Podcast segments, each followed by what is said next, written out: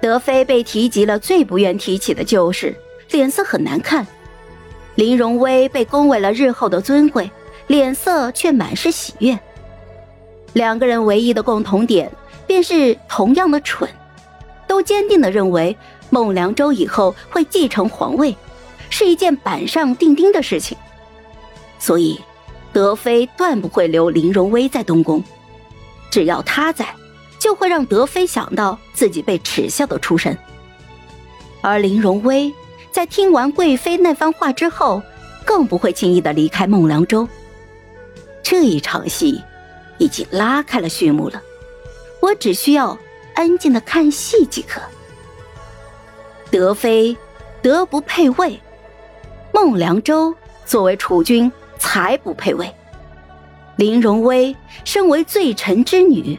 能够免罪在行宫做婢女，已是皇恩了，却不思悔改，隐瞒身份，妄图攀附皇子。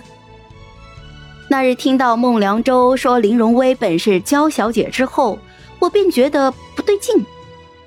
行宫伺候花草的婢女，连品级都没有，从前却是娇小姐，那就只可能是罪臣家出来的。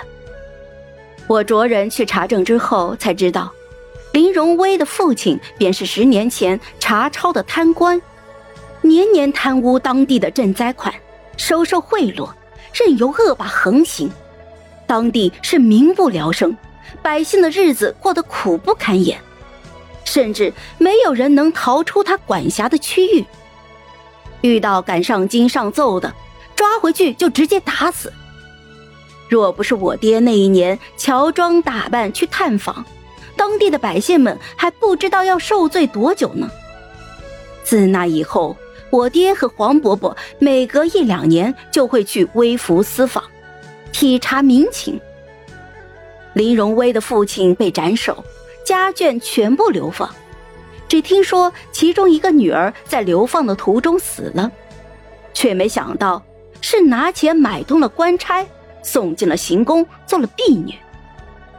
看来林荣威早晚都会想办法勾搭上孟良州的，他的目标可不仅仅是荣华富贵，他一次一次的挑唆孟良州，为的就是打击我张家，报复我爹当年查证他父亲。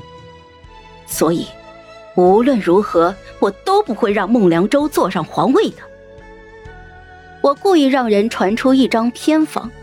声称这是当年贵妃能生两个儿子的秘方。果然，林荣威想办法拿到了这张方子，每日琢磨着如何有孕。其实这是一张假孕的方子，前三个月会推迟月醒，有怀孕的迹象和症状，便是太医也查不出来。三个月之后，月性便会正常。与此同时。我爹来信说，南关不好打，需要给马匹做战甲，武器也要加强，将士们需要借力跃至对方项背上作战。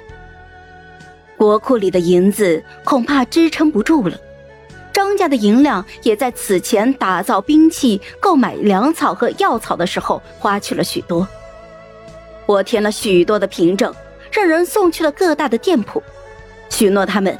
现在只要捐银两，战后张家的货船和镖局，他们可以免费使用。